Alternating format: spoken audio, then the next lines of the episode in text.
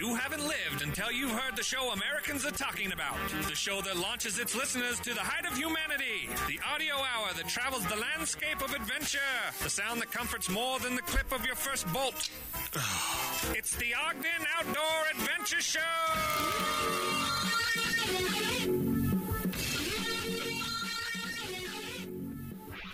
We're Outdoor Adventure summits the airwaves. This is the Ogden Outdoor Adventure Show. I'm your host, R. Brandon Long.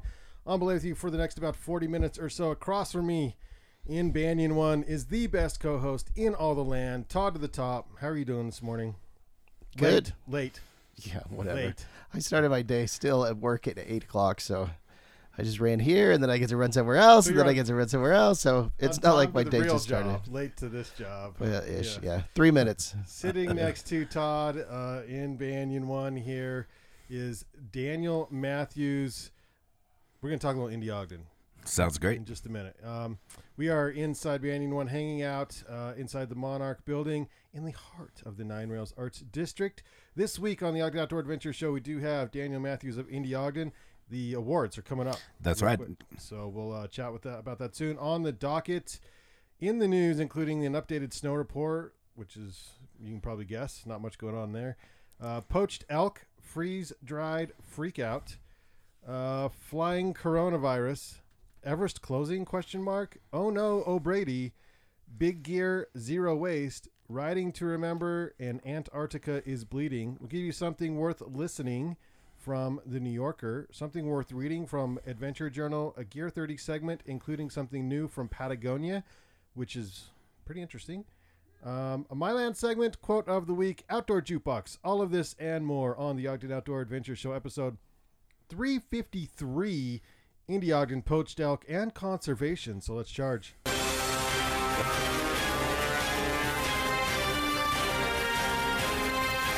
He summits with the agility of a mountain goat, flashes routes faster than UPS, is more intimate in the mountains than Jake Gyllenhaal.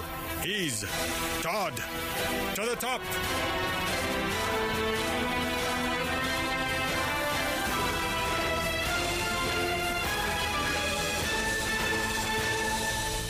Todd, what are you doing at like 8 in the morning working?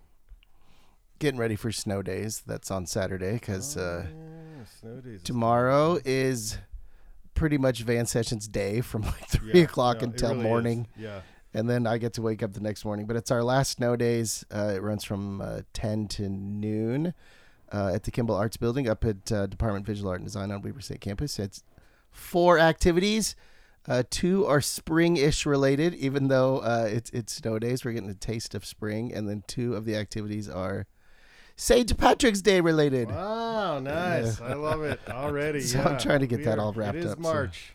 So. St. Patrick's Day is coming. Well, we'll lead off this week with a little weekly happy as we do. This is a comedy, a little stand-up here about a Midwest guy who goes skiing. I think you'll like it. Do you have any skiers out there? Any skiers in the audience? Nice. That's Todd's from the Midwest. It's like going to a brewery and saying, "Do we have any drinkers in the audience tonight?" I remember my first time going skiing in Vail. I was in Vail. I was actually driving out west with my uncle, and we decided to stop in Vail. Okay, so we get up to the top of the mountain, and look. I don't mean to brag, but I was a pretty good skier. Okay, Charlie Barron's, by the way. Sunburst. In Wisconsin, we got a ton of skiing hills. A lot of them are, admittedly so, former dumps that they just snowed on top of, okay? All right? But so we're on the top of Vail, and my uncle's like, yeah, I'm going to go down this blue square. And I was like, not me. I'm going double black diamond. He was like, no, you're not. No, you're not. I was like, relax. I've been to Sunburst. I do the double black diamonds there. I got it, okay? So the first time I learned what a mogul is when I'm about 5 feet over one, going ass over teacup down 3 different moguls. I was like, wow. Now here's a tip. When you go ass over tea kettle over a mogul, what you should not do is walk down the hill to get your first ski, and then walk back up the hill to get your second ski. Pro tip, right there, pro tip. That's not what you want to do. That's not the correct order of operations. So I'm huffing and puffing because, you know, I had not been taking care of my body at all. I was 22, you do the math, okay? My lungs were not liking it, and I was walking up this thing, and I finally got both skis, and I was sitting there like trying to punch this ski back on, and I couldn't get it, and then all of a sudden I hear, "You gotta put your toe in first, bro!" And I look up, and it's an 8-year-old girl. I'm just emasculated. I could not get it. There was snow in the thing or something. I picked up both skis. Do you know how hard it is to walk through like half a mile moguls just like this in your ski boots? I had to get all the way over there. Finally, I could get one ski on. Mind you, everybody going down the hill is pissed at me, okay? And I finally do the thing where you just ski on one ski until you hit a tree, you know, like Sonny Bono, but not that bad. And it's been enough time. And, and then I just rested on that pine and I just chucked the other one in, and then I was done. I was at the bar. Oh, we can all relate. All right, Charlie Barron's giving you our weekly happy first time skiing out west from Wisconsin, which is, you know, I don't know, maybe some of you can relate. Who knows? Welcome to the Ogden Outdoor Adventure Show, Daniel. Indie Ogden Awards are coming up. Yeah, next Saturday, as a matter of fact. Next Saturday, March 14th. Next Saturday, the 14th. Yep. 14th. Okay. Are you nervous? I am anxious. Yeah. This is your first. Yeah, this is my first, so it's kind of a make a mark kind of a situation. And there's always, when you do events like this, a lot of moving parts. And I'll tell you, I'm really looking forward to it being over. No, sometimes when you're planning these big events, there's a part of you that is already looking forward to it being over. Yeah, I mean, you want to have a good time. Oh, we're going to have a great time. I mean, we're so blessed. The Monarch Venues is one of the presenters, so we're going to be upstairs in that beautiful area. Everything is going to be amazing. We've got Union Grill taking care of all of our catering. Christina Miller is going to help me co-host, which should be a lot of fun. I've tried to surround myself with as much talent as I possibly can. That's the secret.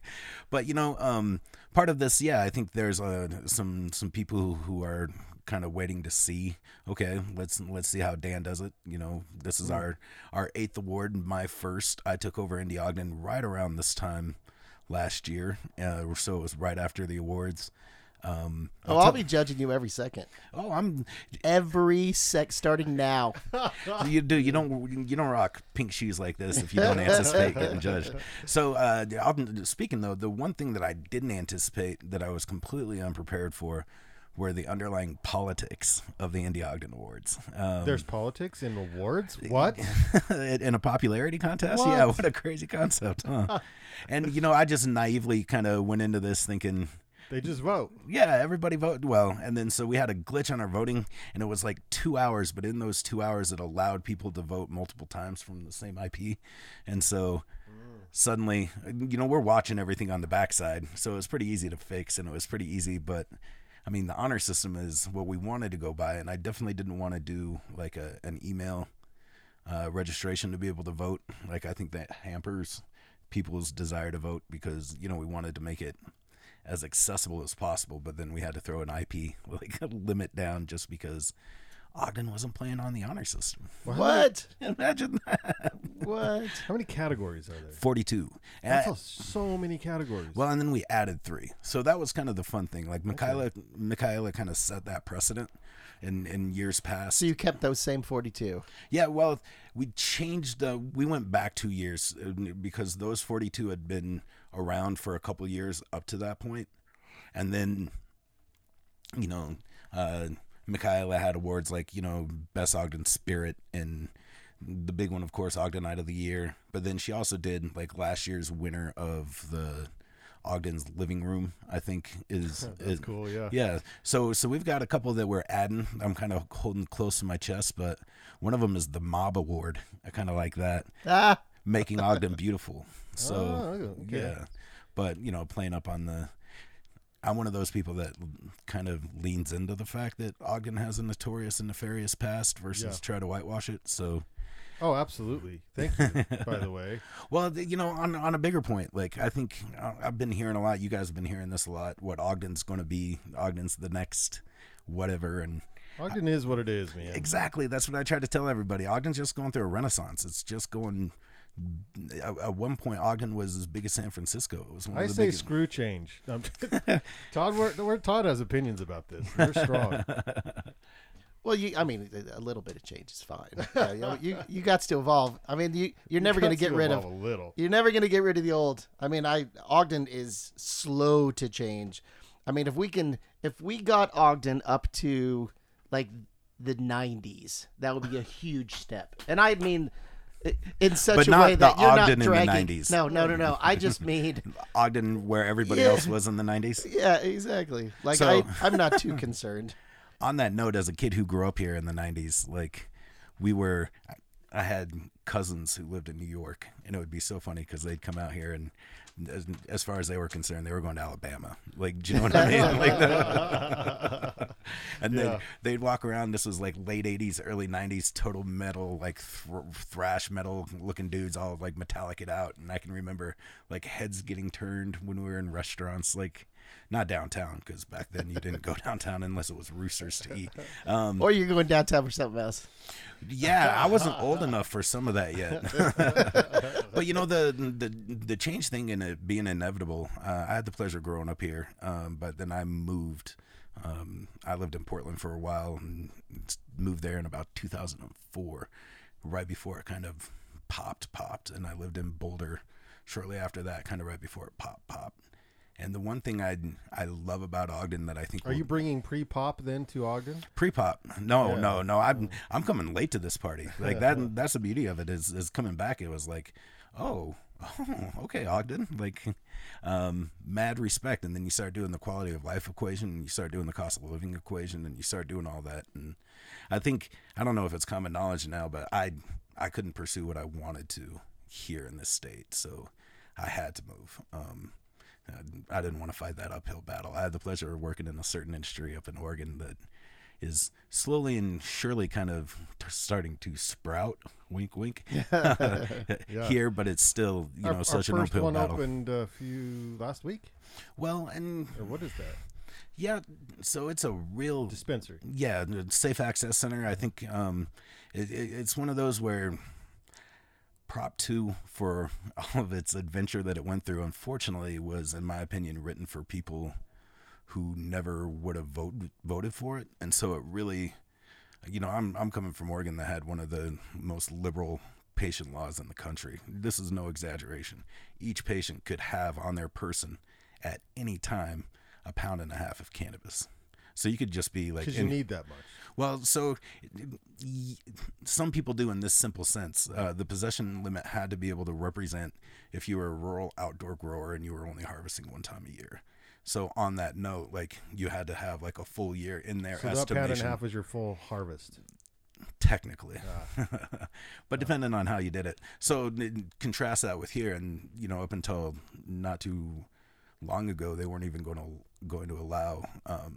like flour, like actual raw cannabis, like everything either had to be processed or in a bubble pack or around then that's when I stopped paying attention. But so Indie Ogden Awards, don't let me get sidetracked on that. Next Saturday. Hey, in Ogden, you can still carry as much vape juice as you want. Oh my gosh, it's all bubblegum flavored vape juice. Yeah, keeping it classy, Ogden. Oh my God, that's bad. Okay, so you're in to Indie Ogden. How you feeling?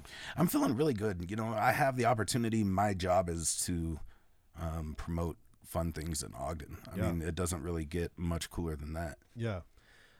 Did you feel or still feel, you know, pressure from the brand that was built prior to you taking over? And then, because I know you wanted to do and have done some new and interesting things, but I don't know if you know, how you felt personally. So it's interesting. I've actually been told by some people that we're not indie enough anymore, which is interesting to me because we're... Oh, you've gone corporate. We're totally sold out. It's the Rolex. I was going to say, as you can see by my fine clothing, we have totally sold out.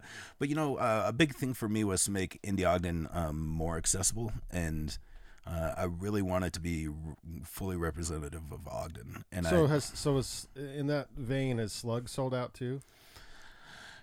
I've got a different perception on Slug. I don't know if you, my t-shirt right now says Salt Lake keeps judging like West Valley doesn't exist. And for me, I've got, how do I feel about Slug? I think Slug's an amazing publication. I mean, I read Slug when I was in high school, back when it was super underground and super, I used to have a buddy who was like the punk, Ogden punk writer for Slug, Cody Brummett, shout out. But I think right now, Slug is representative of a lot of things that are kind of happening. You know, Ogden's been perpetually the redheaded stepchild for, sorry for being anti-ginger or what, you know, not creating a safe space in that situation. But Ogden's been perpetually looked at as kind of the rough and tumble part of Utah. And there's so much about awesome that is, or Ogden that is awesome, that now people are realizing. So I think sometimes I feel like people are trying to capitalize on Ogden versus really try to be a part of the community. Well, I mean, so when I start, listen, we started the brand Ogden Outdoor Adventure 10 years ago. And it was a blog. It was a radio show at first. And the idea behind Ogden Outdoor Adventure was I was working at the, on campus at the Weber State University outdoor program. And the outdoor program had zero marketing budget. And we have all these rentals, all these things and these trips that the general public is more than welcome to participate in, but we had no way to market to the general public. And we had a hard time just getting the students to do it. And so it was like, there's a need for everybody in Ogden to know what's going on in the outdoor industry. Let's start a radio show. And 10 years later, it's the Ogden Outdoor Adventure Show. And then a few years into it, you know, Instagram takes hold. And then you start seeing some brands that start piggybacking that Ogden's going to be a thing. And Ogden starts finding its name into different branding, you know. And some of it works and still works really well. And some of it felt like you said, was, all right, now you're just trying to take advantage of the name. Because I don't know how much you actually care about Ogden, or if you're even from Ogden, or if you're just, it's just your way to try to make a buck or something. I don't know. But I think if you're, and it was always Michaela's vision too, that it was genuinely trying to get the word out about what is going on in Ogden. It comes from a place that of you're just helping. We're just trying to help people figure out what's going on. And then I was looking around one day and I thought, you know what? I think there's people doing like a better job at this than me. So now we're just going to continue because I like it, you know. And but there's some other venues that might even, you know, be better at doing what we were trying to do. I don't, you know what I mean? So it's, well, on it's that, just, I would disagree with you guys, like disagree with you that anybody's doing it better. And I think that's something that, you know, as creators and as, rah-rahs for the city, we have to kind of keep that in mind. I don't know.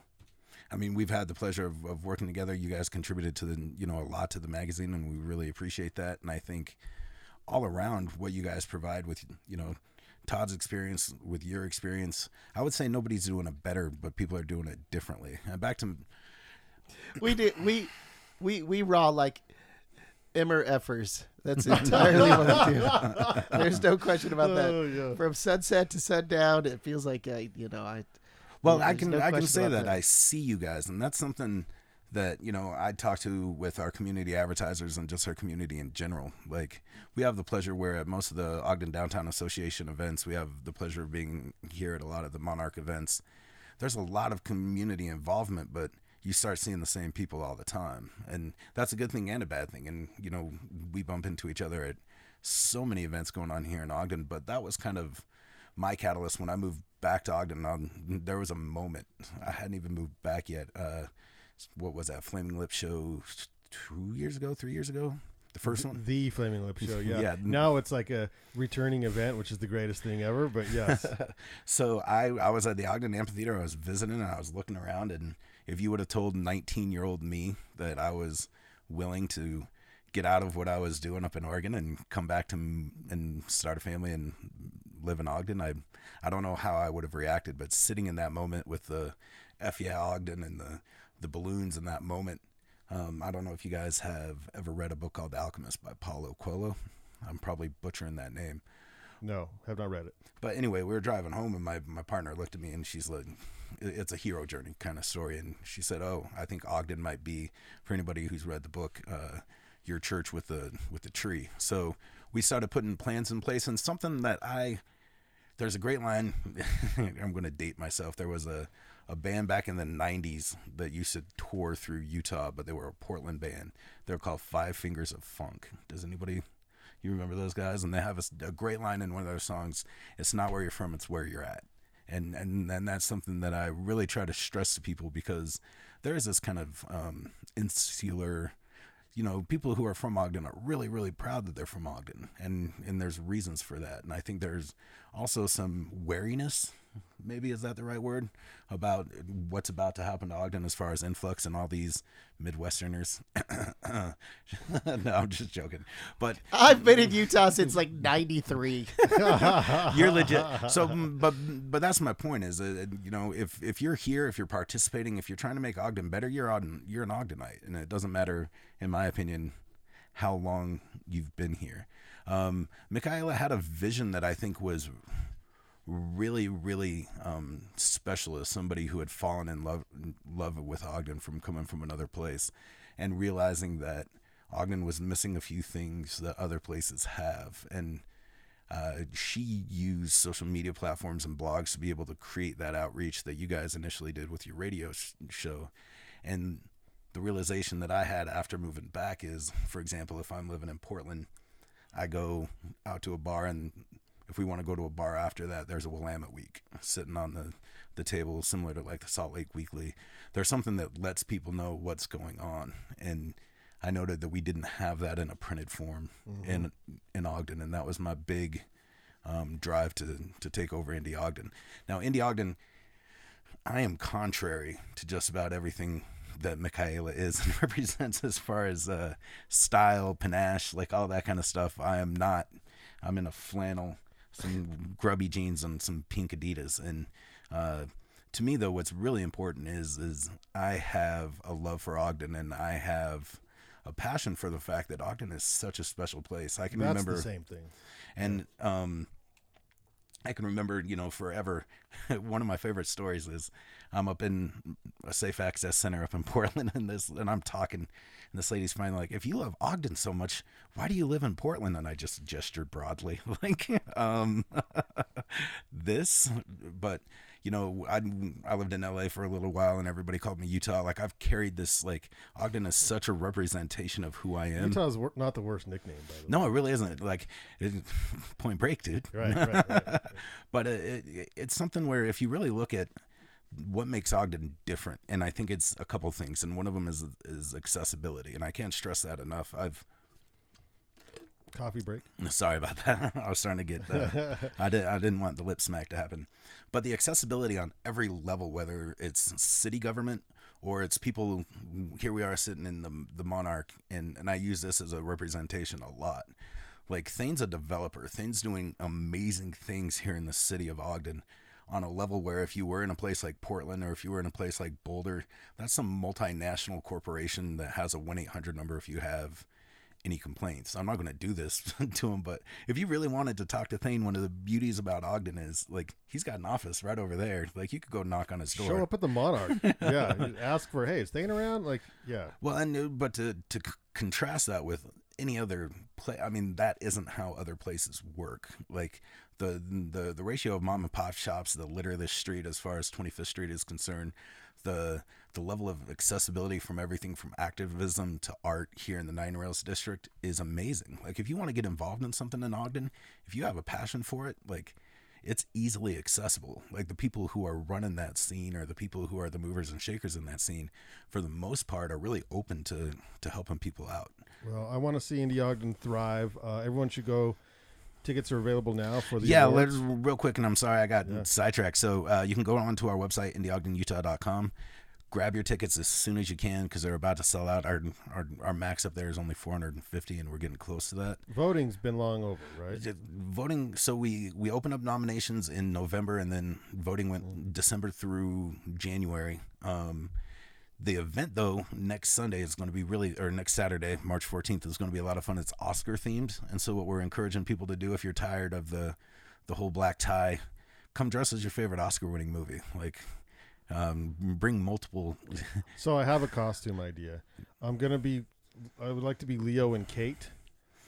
Both at the same time? At the same time. But like, yeah, I'd have to be just the one and then like make the other, you know, like a doll or something. No, do the split. Do the old school split down the middle and have a like.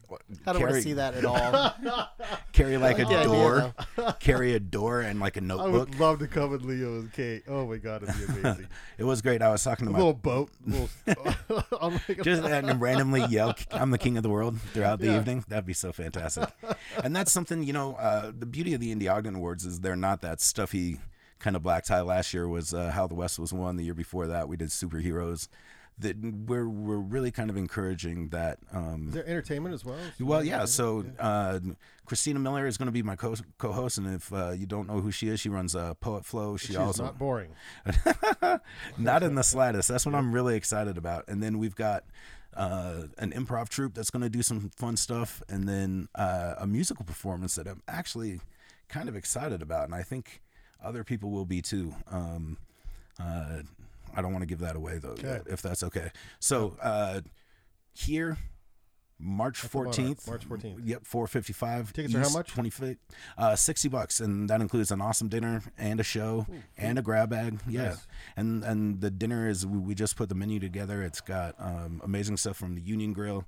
Five Wives is going to have a bunch of awesome Oscar themed. Cocktails, and Roosters is going to have some beer. Open bar ish. No, you got to pay for it. What? I'm sorry, man. I can't support everybody else's alcohol. All right. But at the same time, we're not going to be gouging for drinks, and there's going to be an after party starting around 10:30.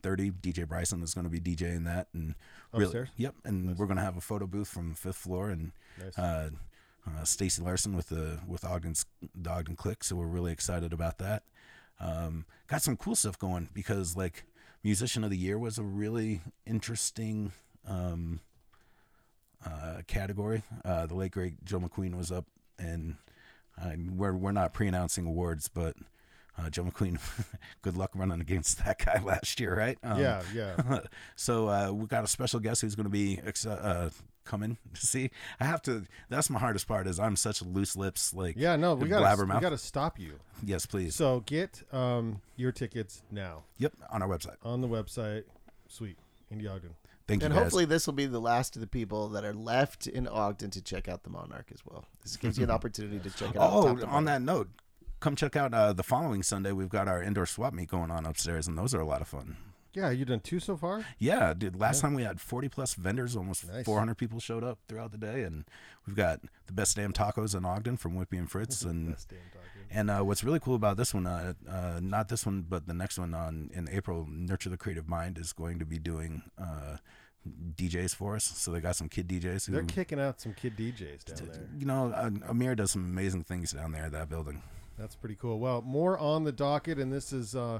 We'll be on the adventure tip here. Daniel, thank you so much. I feel honored to be here. Thank you, guys. Thanks for coming by. Yeah, Indie Ogden and Indie Ogden Awards and the magazine. The next issue is coming out soon as well, right? Tomorrow. Okay. Yep. Next up on the docket. So what's today?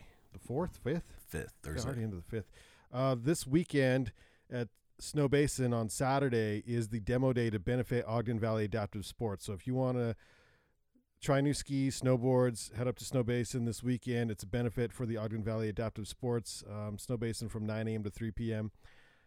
The 12th through the 14th is a women's camp up at Snowbasin. The 14th, there's a lot going on because we've got the Indie Ogden Awards that night, but also it's the Powell Terrain Park Jam up at Powder Mountain from 9 a.m. to 3:30. The 21st is the Striders Winter Race Circuit 10-miler. Starts at the Ice Sheet. And the first ever Ogden Urban Adventure Race. That is the East Bench Shoreline. So you run like the parts of the 10-miler, you do the East Bench Shoreline, mountain bike, and then you paddle the Ogden River. That's insane. From 8 a.m. to noon. Yes, it's the first ever Ogden Urban Adventure Race on the 21st. Also on the 21st, the Viking Cup Rail Jam at Nordic Valley, and the one of our favorite, the birdhouse, build a birdhouse competition at the Ogden Nature Center. The exhibit, I think this is their 95th year. It's, I thought it was their 121st. But, it might be something like that. 9 a.m. to 4 p.m. there on the 21st, so a lot happening. Write this one down and do not miss the Ogden Climbing Festival is back April 10th through the 11th, and that'll be here at the Monarch as well. Well, the 10th will be at the front, and then the 11th, and then we go to the Boulder Field and we hang out, and then we'll do the evening here at the Monarch on the 11th. So yeah, that's what's coming up in the news. So it hasn't snowed forever, but anticipated closing dates: Nordic Valley is always to be determined. Snowbasin's April 12th, and Powder Mountain is also April 12th. Salt Lake, let's see, what's the one that's open the latest? Well, Brighton and Solitude have the 19th, and then Snowbird is June 21st. June 21st for Snowbird. So if you want to keep skiing into the summer, you'll have to cruise down to Snowbird for that. On local news, and this is, I don't know how this happens. It disgusts me. DWRs, according to KSL, asks for the public help in finding poachers who killed 6 bull elk in Summit County. 6! And they, horns attached, antlers attached, no meat taken. They just straight up shoot them. Elk was found with a 22 caliber rifle wound, small caliber, which would have led to a slow, painful death for these animals. According to John Nowalski, a Silver Creek resident who's part of the group offering a reward for information to the DWR. Yeah, this is really a sad deal. I don't know why. Well, and those people are sick in the head. Poachers, like, they're just killing to kill. There's no... With a 22 on an elk, that is so disgusting. Not okay. Coronavirus is causing a freeze-dried food freakout. It was so funny. We had somebody order from Gear 30 like a boatload of Mountain House. I was like, that's weird. Who's going camping? This didn't even cross my mind. Like, didn't even cross my mind until I saw this article from Outside Magazine that backpacking food company Mountain House has taken the unusual step of temporarily shutting down its website in order to deal with the skyrocketing demand in the wake of pandemic fears from the coronavirus. According to Outside, in early January, Oregon Freeze Dry, which owns backpacking food maker Mountain House, noticed online sales starting to pick up. Employees weren't that surprised because they'd seen sales increase during the SARS outbreak in 2002 and during the after natural disasters like hurricanes. But then on January 30th, after the World Health Organization declared a global emergency, sales spiked again. And last Tuesday, when the CDC told Americans that the coronavirus is a matter of when and not if, things went nuts. And they had to actually shut down the website because they couldn't keep up. Utah is a people of preppers, and so I weren't prepping enough. Because well, maybe the rest of the state. Yeah. I think there's a lot of the people that are. What's the amount that you're supposed to be prepped for? Is well, you should have 2 years, 2 weeks. I don't know. You should 1 year, a week or two. I mean, at least I think the CDC is like a week, 2 weeks, or something. Just if you go think buy about some mac and cheese and ramen. Utah's a place to be. In a natural disaster or in a virus outbreak, all your neighbors are stocked. They should be. Well, apparently they're not, because the Sam's and Costco had a run on last weekend, according to local news outlets. But on toilet paper too, which is and water, which we don't need to be buying water, folks. Now, if you want to travel, because this is an outdoorsy show, we're traveling. I do have some tips, 5 tips to guide your travel plans during this virus outbreak. Number 1, plan for the worst and don't travel if you are sick. Realize that in the event of an outbreak in an area, a hotel can be placed under quarantine, a city can be sealed off, and flights can be canceled, trains held at borders, etc. So be prepared for interruptions. Stay informed. This doesn't mean you're your buddy on Instagram. This means go to the World Health Organization website and the Centers of Disease Control, the CDC's websites, to get the actual updated information. Also, finally, or third, travel insurance, which you can't buy now because it's kind of a mess right now, but had you bought it before January 31st, that would have been a good idea. However, experts at World Nomads and Global Rescue told us that their teams will still work to help any travelers changes and coordinate any medical needs due to travel disruptions from coronavirus. So keep World Nomads and Global Rescue on your mind. Don't stigmatize anyone. Actual conversation somebody heard was, hey, so do you think we should cancel our holiday to northern Italy next week?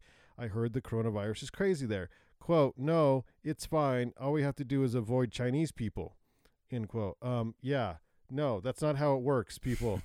That's anybody can get coronavirus. It doesn't discriminate. So don't stigmatize. And then finally, stay aware and practice excellent hygiene. Wash your hands. Is that the most concerning part for everybody else?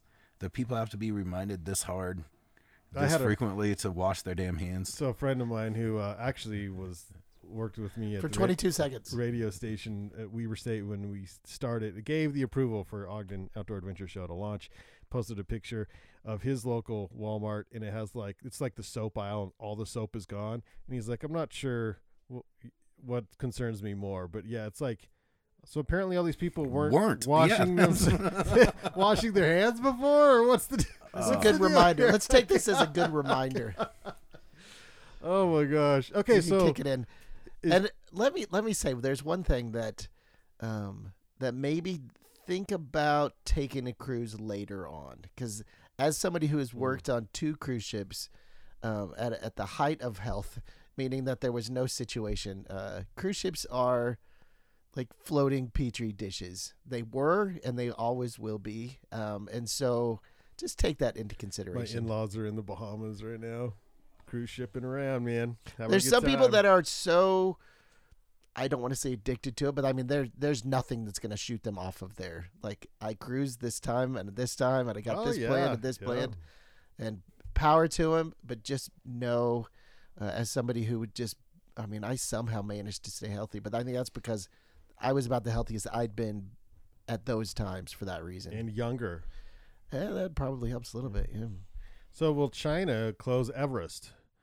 The outbreak, this is on, it's called the Adventure Blog. The outbreak of the novel coronavirus in China could have a significant impact on the upcoming spring climbing season in the Himalaya as the virus continues to spread to more countries and claim more lives. The severity of the threat that it poses could become more evident now with scores of climbers from around the world preparing to head to the Himalaya. In just a month's time, questions abound as to whether or not China will close down the 8,000-meter peaks located inside Tibet, including Everest. So far, Chinese officials have been mum, I love that word, mum, about their plans for the spring season. So we'll see. Dun, dun, dun. Last week, we talked about Colin O'Brady, who's in trouble because he cheated his crossing of Antarctica. And now, a week later, more than 50 leading adventurers, including Will Steger, Conrad Anker, John Krakauer, have released a plea for truth. Yeah. For integrity and adventure, meaning they're like, yeah, this dude's full of crap. So I'm sorry, I'm not privy. So he cut the corner, like he. Yeah, there was a big article in National Geographic, an expose on adventurer Colin O'Brady and his claim that to be the first to cross or the fastest to cross Antarctica, unsupported. And they're like, yeah, no. So unsupported, no. Meaning it was just him out there. Just him out there, but he used a shortcut. A shortcut and like a road, essentially. So, yeah, more than 50 of the world's leading polar explorers, guides, and adventure specialists released a joint statement declaring their support for the recent National Geographic article detailing Colin O'Brady's false claims about his 2018 crossing of a portion of Antarctica. The in-depth article published on February 3rd quoted a variety of experts stating O'Brady misled the media and public about. So he was on late-night talk shows. You get sponsors and money, and just like the Houston Astros, man, they cheated. You cheat, but until you get busted, you get a. But it was just him out there. You get to keep the cars, you know. So still, what he did was something that like nobody else could have done. But a 932 it was still incredibly journey. Badass. Yeah. But he just lied about the extent of it. Listen. Folks, don't I still would have been impressed with what he did if he had just done that. Think about how often that's the case. I mean, Barry Bonds is a perfect example. Do you know what I mean? Like, yeah. But on that, like, so he's just out there literally in the middle of nowhere, and he's like, I think I'm just going to go around it. Is that? Yeah, he purposely chose a shortcut, sort of, and then made a lot of money off of that. If you know who I am, I'm a round person, and I can kind of relate to that probably. Like these stories do pop up every now and again, where their feat is already quite impressive, but just pushing it to that next level of expectation or whatever. Because he was trying to do it faster, right? Is that unsupported? Okay. Yeah. Well, now we know why he wanted to be unsupported, because he was going to take a shortcut. Listen, no selfies. Yeah. If that was intended the whole time, exactly. I'm sorry. Big Gear Show is coming to Salt Lake this year, and they are claiming to be zero waste within 3 years, which is pretty cool. So let's hope it lasts 3 years. Launches in Salt Lake City this summer, has a very bold sustainability plan, aiming to be zero waste within 3 years in terms of waste management. I didn't know this, though, that the, what's the name of that building down there? Convention Center? Gallivan Center. Well, it's the old Salt Palace. They call it the Palace still? Or Salt Palace? Salt Palace is a silver LEED certified building that generates 17% of the power they consume through a vast solar array on the roof. Ooh, yeah. That's cool. So that helps offset this. But, yeah, we'll see. We'll see if they can do it. Power to them. Yeah, a day for Jake. Writing to remember. There's a global day of snowboarding to celebrate the legacy of Jake Burton Carpenter. In honor of Jake, the following resorts are offering free lift passes on March 13th, 2020. And you got to click on the link to figure out which ones they are. But if you want to know, I don't think there's any around here though. Woodward, Big Sky, Stratton, Vermont. Snoqualmie, none in Utah. But if you're out and about and want, worth checking out. It's called adayforjake.com. Adayforjake.com. Finally, in the news, Antarctica is bleeding. Speaking of Antarctica, and we had a show called Blood Snow, I think it was a couple of years ago, because what happens in certain areas of the world when it warms, the temperatures heat up, and this weird algae starts to form on the snow where it's typically green, but it turns red as it absorbs heat. They normally live in freezing water and lie dormant across the continent, but then when it heats up, the blood red algae phenomenon kicks off, and it looks like Antarctica is bleeding from the snow itself. It's kind of weird, man. You can find some pictures. I found this at Unofficial Network. The bleeding is happening, which is weird. So that's all I have in the news. Something worth listening to, a survival's guilt in the mountains. This is a story in the New Yorker. Alpinists are intimately familiar with death and grief.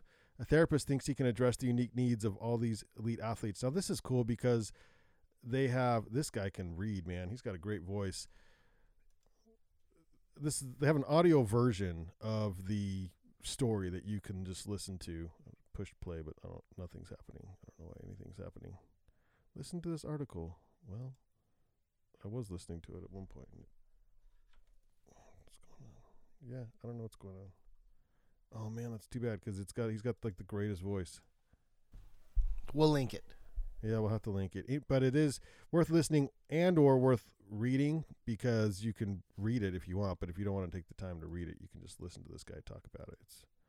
Read it for you. There are no old bold climbers. No. So far, Canyon, a popular outdoor. I wanted before this. This is where I left it off. I think what happens is it won't let me rewind it to the beginning because it talks about Conrad Anker and anyway, it's pretty cool. But if you're looking for a way, like if you've had a friend who has passed and or you've familiar with that death and grief, it's it may be something. When you said it's a survivor's guilt. Survivor's guilt in the mountains. Yeah. Popular outdoor. Yeah.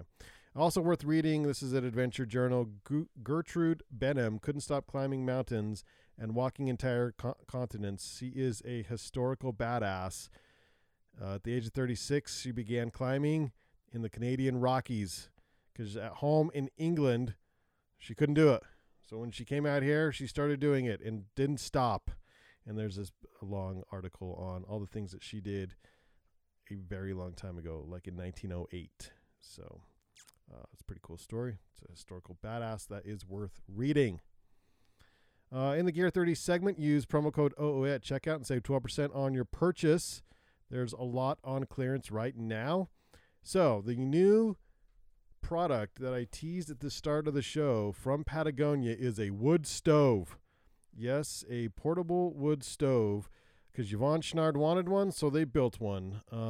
Consumers know Patagonia mostly for high-tech apparel and soft goods, but its latest product announcement is decidedly old school and named simply the Patagonia Wood-Burning Stove. It's a small wood-burning, like a cook stove, long-standing mainstay of hikers, bushcrafters, and general outdoors. Well, Patagonia didn't have one. Patagonia has one now. I will pay no less than $3,000 for this stove. Yeah, so Gear Junkie put it to the test. You can read about it. I think they said, well, it's, you know, there's drawbacks. It's, you got to go find the dry sticks. You got to make your little fire. It's a literally wood-burning stove. You got to stoke it while you're trying to make your water boil. So good luck finding wood in the woods. Oh, it's so difficult. Yeah. Anyway, they'll have a new. How's it look? It's badass. It's Patagonia. It's cool looking. Is it like sort of packable? Is it drivable? How big is it? Yeah. It's cool. Here, I'll turn the computer around so our podcasters can see it. Ooh. Oh, it's small. Yeah, it's tiny. Yeah, tiny, because you got to. So it's like a camping size type thing. Yeah, it's backpacking. It's for travel. It's for backpacking. But you're not relying on gas. No gas. Right. This is, you're relying on nature to fuel your. That's actually not a bad idea. So that is, it's your Gear 30 segment. And then finally, my lands in a turn for the good, the current administration has decided to fully fund something that where they were trying to cut 97% of. The Land and Water Conservation Fund uses oil and gas revenue to fund a variety of conservation efforts, such as securing land for parks. But the administration had suggested cutting its funding by as much as 97% year after year. However, there's been a renewed call now to fully fund the Land and Water Conservation Fund. So Congress had denied the cuts originally, which is good, which is great. But they couldn't get the full $900 million to fund it. And now the Trump administration is calling for the full $900 to be funded from Congress. So we'll see how that goes, but it's a good turn, so for our conservation efforts, especially for land and water, and that's the power of government working when you have a divided, when one says no and one says yes, and then hey, maybe in the end someone will change their mind. So that's a good thing. It's our My Land segment. Quote of the week: it is surmounting of difficulties that makes heroes. It is the surmounting of difficulties that makes heroes from Kossuth.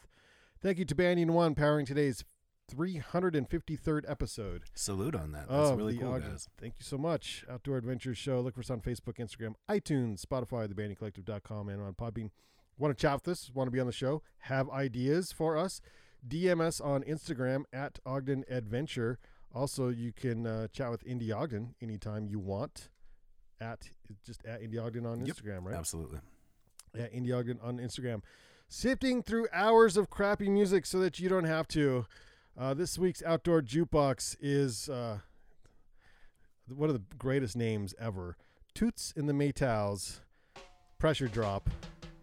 It's feeling good. You know why? It's like sunny and summery outside. Jam on. Spring is coming. As John people Muir are starting to smile. They are smiling a little bit more. I saw people in T-shirts walking around downtown this morning. So it's fantastic. John Muir would say the mountains are calling and we must go. Let's go.